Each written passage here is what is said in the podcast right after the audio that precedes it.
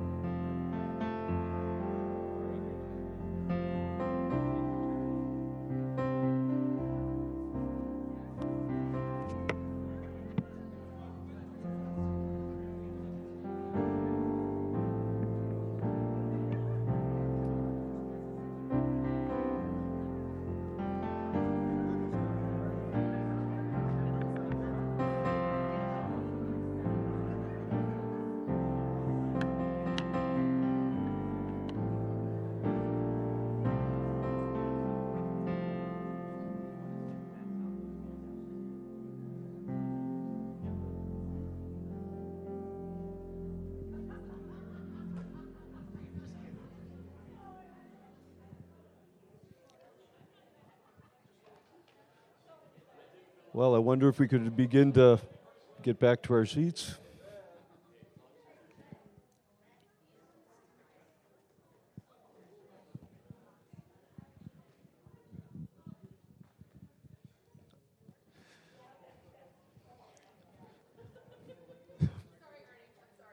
No, it's okay. Well, this this is going to be something new for me because um, the, the, times that I've gotten to speak before, I'd forgotten to let people know that they could be seated, and Pastor had to wave everybody down. So now I have that all set out because I wrote it on my sheets. But but now they threw another curveball at me because now we have worksheets and I have to remember to tell you that you got to fill in the blanks. So I'll do my best. I'll do my best. So, if we could please stand for the reading of the word, I would appreciate that, please. And we're going to we're going to begin in Ephesians chapter 6, verse 18 through 20. In Ephesians chapter 6, right after Paul spoke about putting on the whole armor of God, he prayed for boldness to talk about the gospel and desired to boldly speak it praying always with all prayer and supplication in the Spirit, and watching thereunto with all perseverance and supplication for all saints.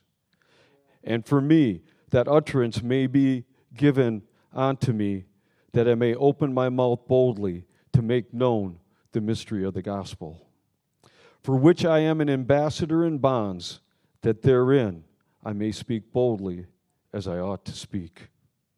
You may be seated. Even while Paul was in prison and in chains, he still had a desire and a passion to get a word from the Lord to share with others. He strove to be ready in and out of season, to not miss a moment to see God work through him. Paul held a, focused level of devotion to his calling as an ambassador of Christ. The title of this message tonight is To Be an Ambassador. Now, this is not an exhaustive lesson on being an ambassador. This subject could take multiple weeks to go through because there's so much. What I'm going to share tonight are the things that the Lord had laid on my heart. So,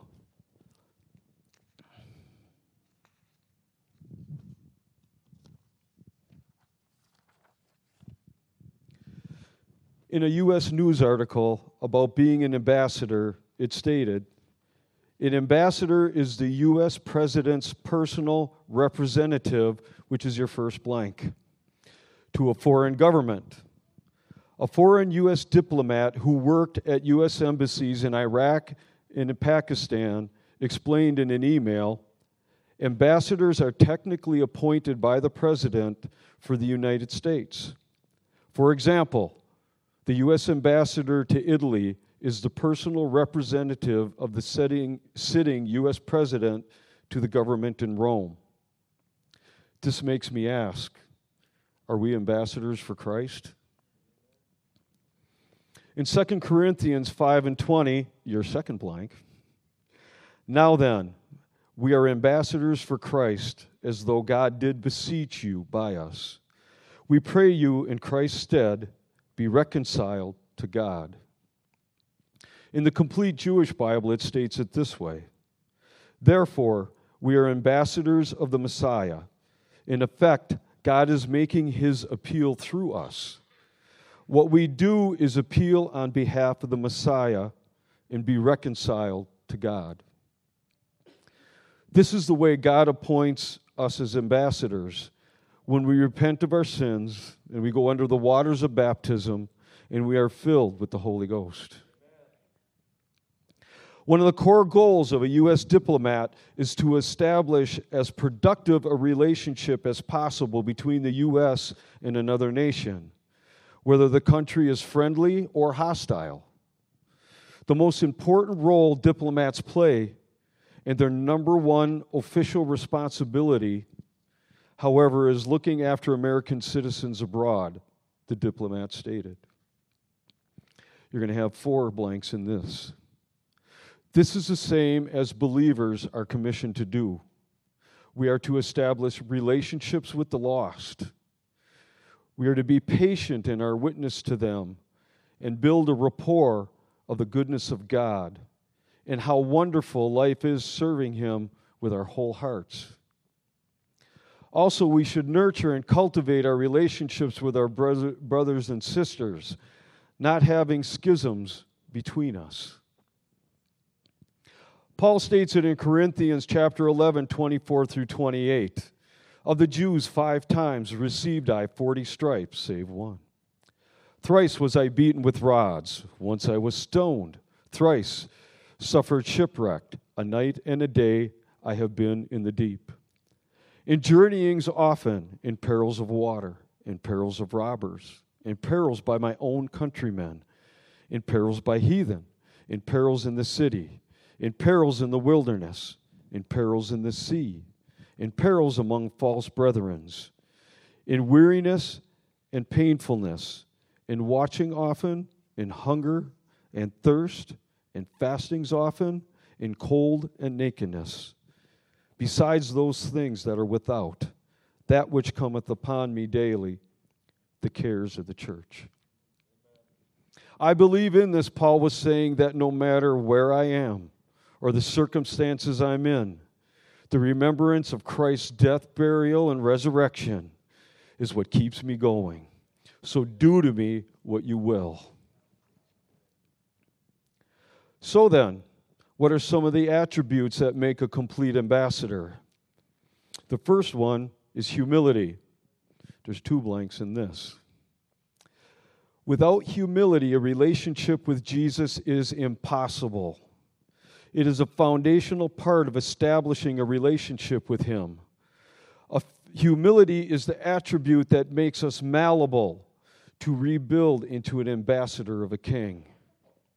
1 Peter 5 5 through 6 says, Likewise, ye younger, submit yourselves unto elders. Yea, all of you be subject one to another, and be clothed with humility. For God resisteth the proud, and giveth grace to the humble. Humble yourselves, therefore, under the mighty hand of God, that he may exalt you in due time. The complete Jewish Bible says, Likewise, you who are less experienced, submit to leaders. Further, all of you should clothe yourselves in humility towards one another, because God opposes the arrogant, but to the humble he gives grace. Therefore, humble yourselves under the mighty hand of God, so that in the right time he may lift you up. Well, God words confirms himself by two or by three. So here's three more verses that edify one another. Psalms 34 and 18 says, The Lord is nigh unto them that are of a broken heart, and saveth such as be of a contrite spirit. Psalms 51 17 says, The sacrifices of God are a, bro- are a broken spirit. A broken and contrite heart, O God, thou wilt not despise. But I believe Isaiah states it even more emphatically. When I read this, read this, it took my breath away because of how he expounded on the elements of the, that the first two verses that I just read have. Isaiah 57 and 15. For thus saith the high and lofty one that inhabiteth eternity, whose name is holy. I dwell in the high and holy place, with him also that is of a contrite and humble spirit, to revive the spirit of the humble, and to revive the heart of the contrite one. There is a new life breathed into a weary body, where, where hope can begin to grow. Jesus is with us no matter where we are, and He's there to build us up in the appropriate and the right time. In Deuteronomy 8 and 2, it says, And thou shalt remember all the way which the Lord thy God led thee these 40 years in the wilderness, to humble thee, to prove thee, to know what was in thine heart, whether thou wouldest keep my commandments or no. It's just like when you know God truly called out to you and you knew you needed to make a choice to serve Him or to not serve Him. The Lord did this with me just like He did with Paul in Acts chapter 9. He asked me if I was going to serve Him, serve Him now.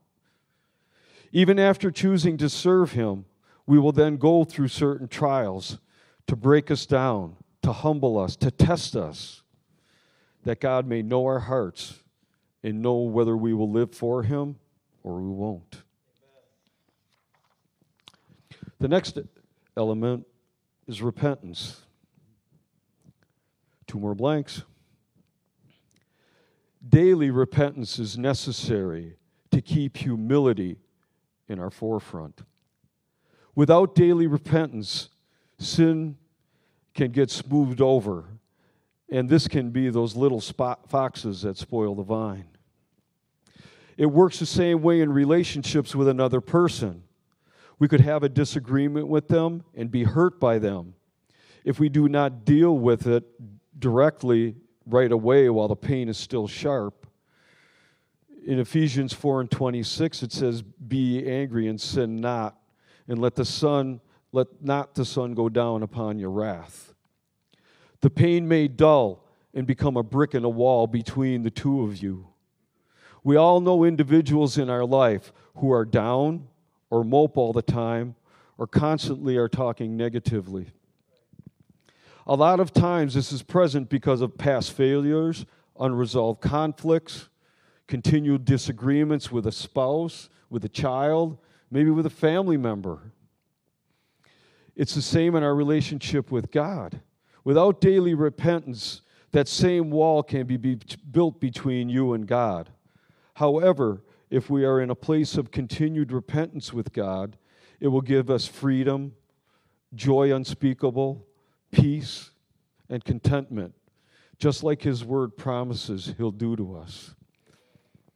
Nobody knows this portion of it better than I do because that's what happened with my former wife we would have arguments and things of that nature. We'd, we'd walk away from one another, go to our perspective corners, and we'd go to sleep and we'd wake up in the morning, and every day's a new day, right? So every morning, we'd push it aside. We'd push it aside. And over time, you would get in a little bit of an argument, and for some reason, all this stuff would come back. And I'm like, where's that coming from? That isn't what we're dealing with. But that's the very thing that this is talking about. It got to a point after 13 year relationship and a 10 year marriage, there was a wall where I couldn't even see my wife. I loved her. I married her. I stood before God and man and, and made a commitment that I'd be with her till death do us part. But that relationship, the, the just the basic things, uh, talking in life, was pushed away. So it's very important that we take that time and, and to take it daily to make sure that we've got things in the right place. Galatians 5 and 22 says, But the fruit of the Spirit is love, joy, peace, long suffering, gentleness, goodness, and faith. And that ties into what I just spoke. Matthew chapter 5, 23 through 24 says, Therefore, if thou bring thy gift to the altar, and there rememberest that thy brother has an ought against thee, leave there thy gift before the altar and go thy way. First, be reconciled to thy brother, and then come and offer thy gift. What this is saying is, is when you come to the altar to give a gift to the Lord and you have unresolved situations, it tarnishes your gift. After you reconcile and you clean your heart, your gift is like, a, like fresh sheets off the clothesline. Did you all picture that? When I shared that with Pedra, she pictured the snapping of the towel with the sunshine behind it. It's a commercial.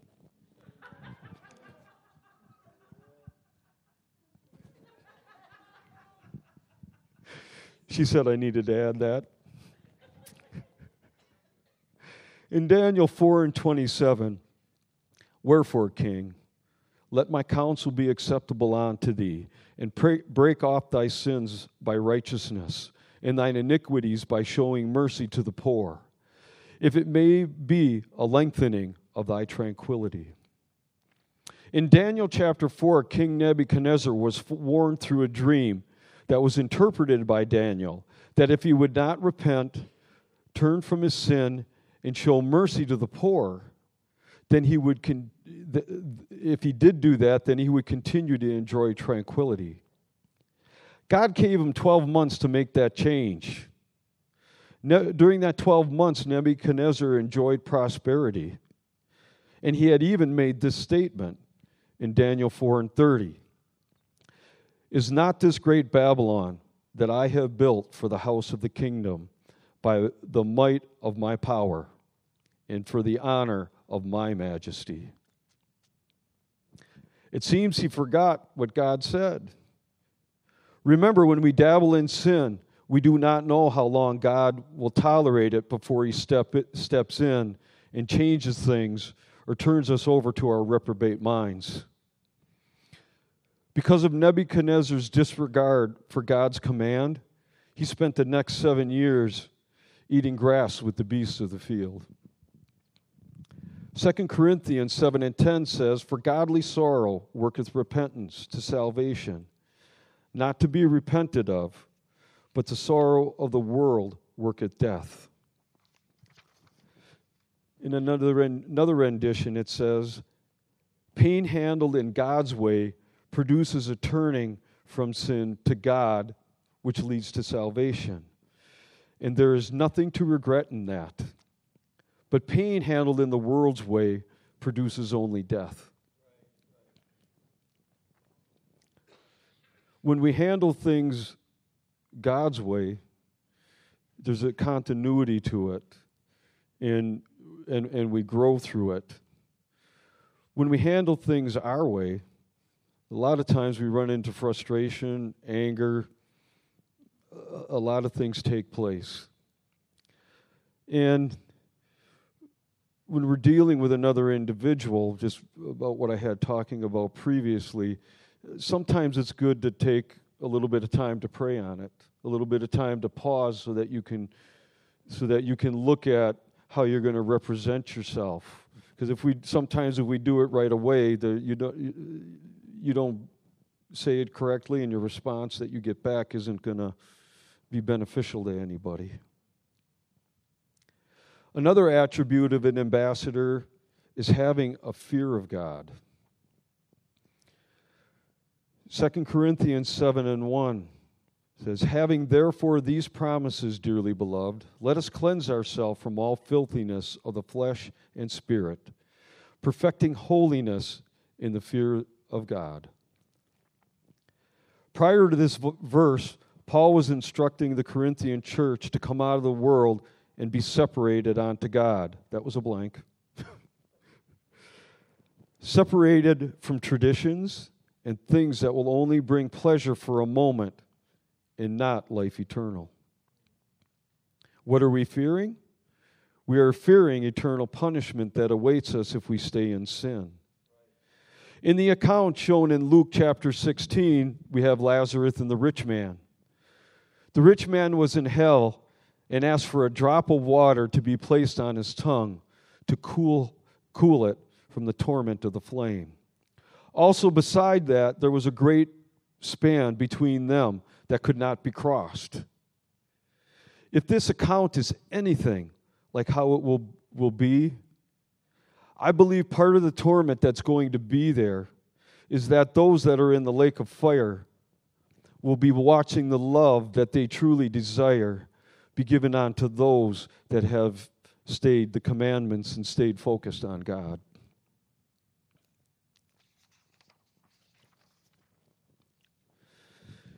In Ephesians 5 and 21, it says, submitting yourselves one to another in the fear of God.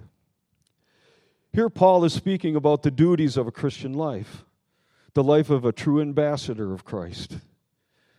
Creating these relationships among the church body is so important. Not a single one of us in this building is here by chance. Our being here is ordained by God. You didn't just happen to hear the gospel. You didn't accidentally repent of your sins. God sought you and you said yes. And with the diverse congregation we're a part of, with the strengths that each person that's sitting here tonight carries, there's no matter in life that can't be worked out through a brother or a sister that's sitting to your left and to your right. So let's go back to Nebuchadnezzar. Daniel chapter 5, 18 through 21. O thou king, the most high God, gave Nebuchadnezzar thy father a kingdom and majesty and glory and honor. And for the majesty that he gave him, all people, nations, language, languages trembled and feared before him. Whom he would, he slew, and whom he would, he kept alive, and whom he would, he set up, and whom he would, he put down. But when his heart was lifted up and his mind hardened in pride, he was disposed from his kingly throne, and they took his glory from him. And he was driven from the sons of men, and his heart was made like, like the beasts, and his dwelling was with the wild asses. They fed him with grass like oxen, and his body was wet with dew from heaven, till he knew that the Most High God ruled in the kingdom of men and that he appointeth over it whomsoever he will. Nebuchadnezzar allowed prosperity and blessings of this world to raise him above God. This is what happens when we let go of humility, a blank, and allow prosperity and blessings to inflate us. This is what happens when we lose the fear of God and forget who gives us the very breath in our bodies. While, while I'm speaking of this, the, the, the fear of the wrath of God is, is a large part of it, but there's also another element of that, and that's to revere Him. I didn't want this just to be super, you know, d- downer. Uh, there's also that fear of God that we know what He did for us each and each and every day, the things that He guards us from that we don't even know about. So I want to praise Him, I want to worship Him, and I want to thank Him for that protection every single day.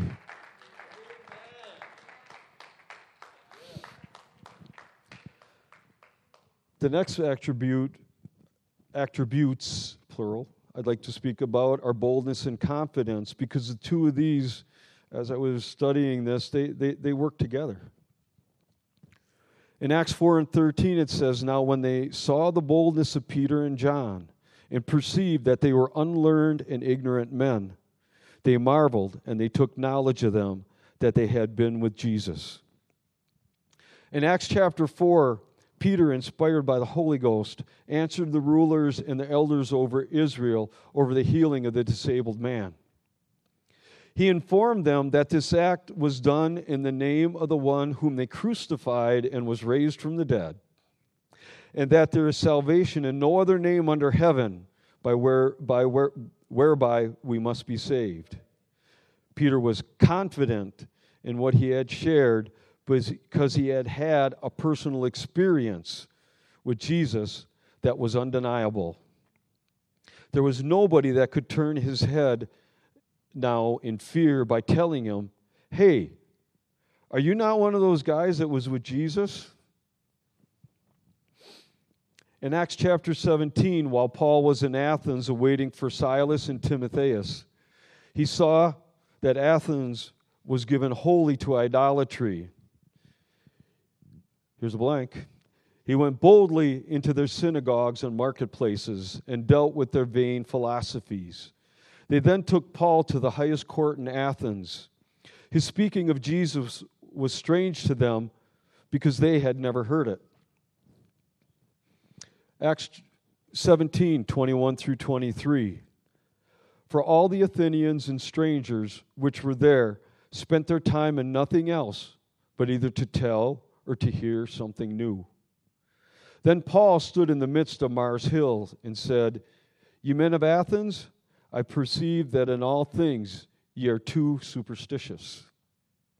For as I passed by and beheld your devotions, I found an altar with the inscription, To the unknown God, whom therefore ye ignorantly worshipped him, him I declare unto you. Then Paul proceeds to preach and tear apart their false doctrines and false gods as he proclaims the true and living God.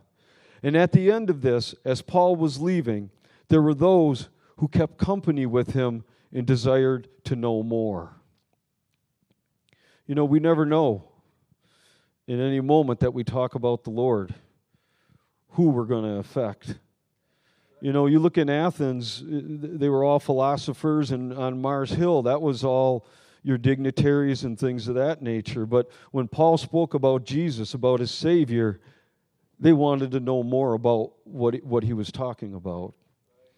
I had I had I, had a moment of that of, of that here today. I have a, a, a a friend that I that I've known since I was 19. I've been deer hunting with him all these years. I'm not going to tell you how long it was but he happened to have stopped by the job site I was on today, and he had a, his his coworker with him. And as we were talking, my friend Gary, he hadn't seen my trailer, my work trailer, so he stepped in and he looked it all over, and I felt a moment right there to invoke my Savior. You know, I said, everything that took place with this accident. You see a truck, you see a trailer, and all the tools.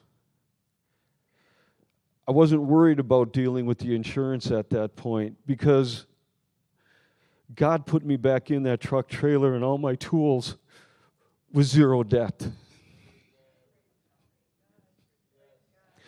With zero debt, He reestablished me. So anything that comes after that is a blessing. How can I not proclaim that? How can I not let people know that they too can experience this of God? And, and it may not it may not be that way. It may be in, in, in simplistic ways. And everybody that's here can talk about simplistic ways that God has has led you over time.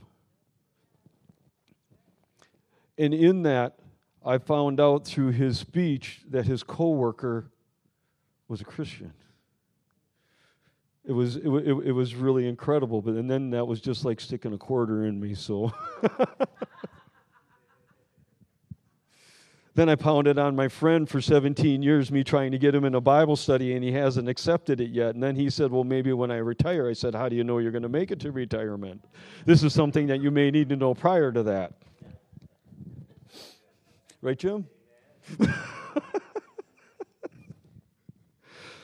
oh man.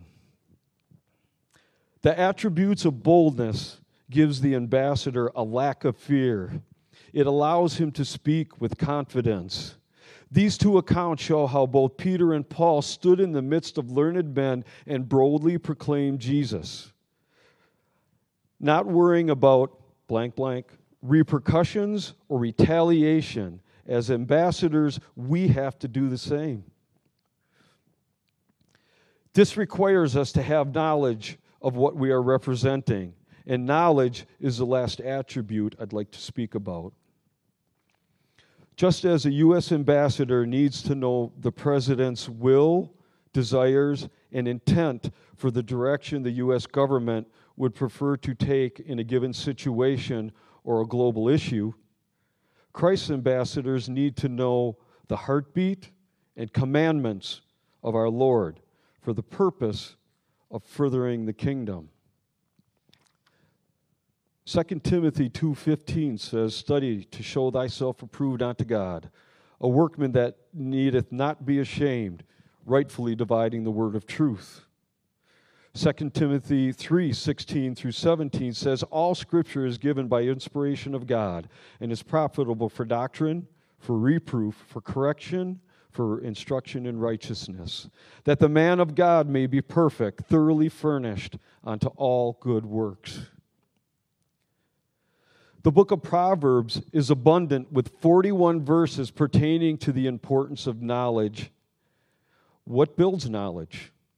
Number one, reading your word every day. Number two, praying. Number three, fasting. Number four, fellowship with believers and talking about the word with one another. Number five, living a culture of a Christian family and a Christian community. I can't, I can't impress enough upon those last two. The old saying is, You are what you eat. And for us to make time for one another, for us to come together and just talk about our daily lives because we know we know who we serve. You know, how many times do we hold a conversation and we'll have non-believers around us, but we'll we'll we'll say something that's scriptural and we'll stand there and laugh and the other individuals are going, What's he talking about? it's it's so it's so important. I need I need each and every person in this room. I truly do. I need the young people because there's you know there's sometimes we're busy in our lives and in that that young people it's amazing what they see. You know, uh, my my my greatest critics were Tiffany and Colin. You know, because you know I, would say this, this, this, and this, and and they'd be the first ones to go. But Dad, you know, you keep telling us this. And it's like, oh man, they were my best critics. So, I'm going to be bringing this plane in for a landing. This will be our final reading, and this is from the, the letter that Paul had written to Timothy. this this set of scriptures it, it, for this for, for this lesson is taking on a different a different direction than a few few years back when God gave me this. It's amazing how God's word it's never old and familiar. It's always new, it's always living. It always has its work. So 2 Timothy chapter 4 verse 14 through 18. This is Paul speaking. Alexander the coppersmith did me much evil. The Lord reward him according to his works. Look at the humility in that verse right there.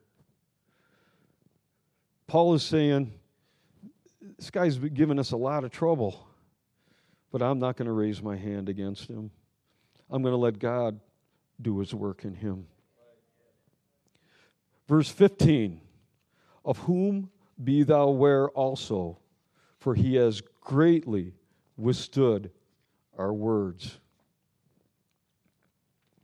Verse 16 At my first answer, no man stood with me, but all men forsook me. I pray God that it may not that it may not be laid to their charge. Second time of humility. Could you imagine? I can't even imagine what Alexander the coppersmith, the power that he had in that community, that he did that kind of damage to, to, to, to the apostles that everybody ran away from Paul out of fear and left him there alone. So here's Paul going to stand in front of this hostile group of people. What does he say? I'm all alone. But God, don't hold it to their charge that they all left me. Notwithstanding, verse 17, notwithstanding, the Lord stood with me and strengthened me, that by me the preaching might be fully known, and that all Gentiles might hear. And I was delivered out of the mouth of the lion. And the Lord shall deliver me from every evil work, and will preserve me unto his heavenly kingdom, to whom be glory forever and ever. Paul stood in the midst of adversity. He stood in a place where, you know, he could have been stoned, he, he could have been, many different things could have taken place, but he said, God strengthened me. And by the preaching of the word, God delivered me out of the mouth of the lion. He stood. Wow.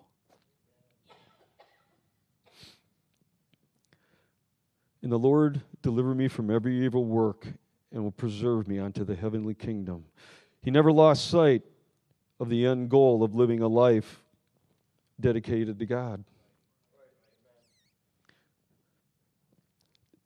This day and age that we live in, it's so easy to get discouraged and it's so easy to get, to, to get frustrated at the things that are taking place because they defy all common sense.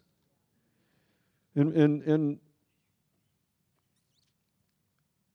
the biggest thing that I can do is, re, is, re, is remember what God's word says. Not that I'm sticking my head in the sand and turning away from it, but God's word said this is going to happen.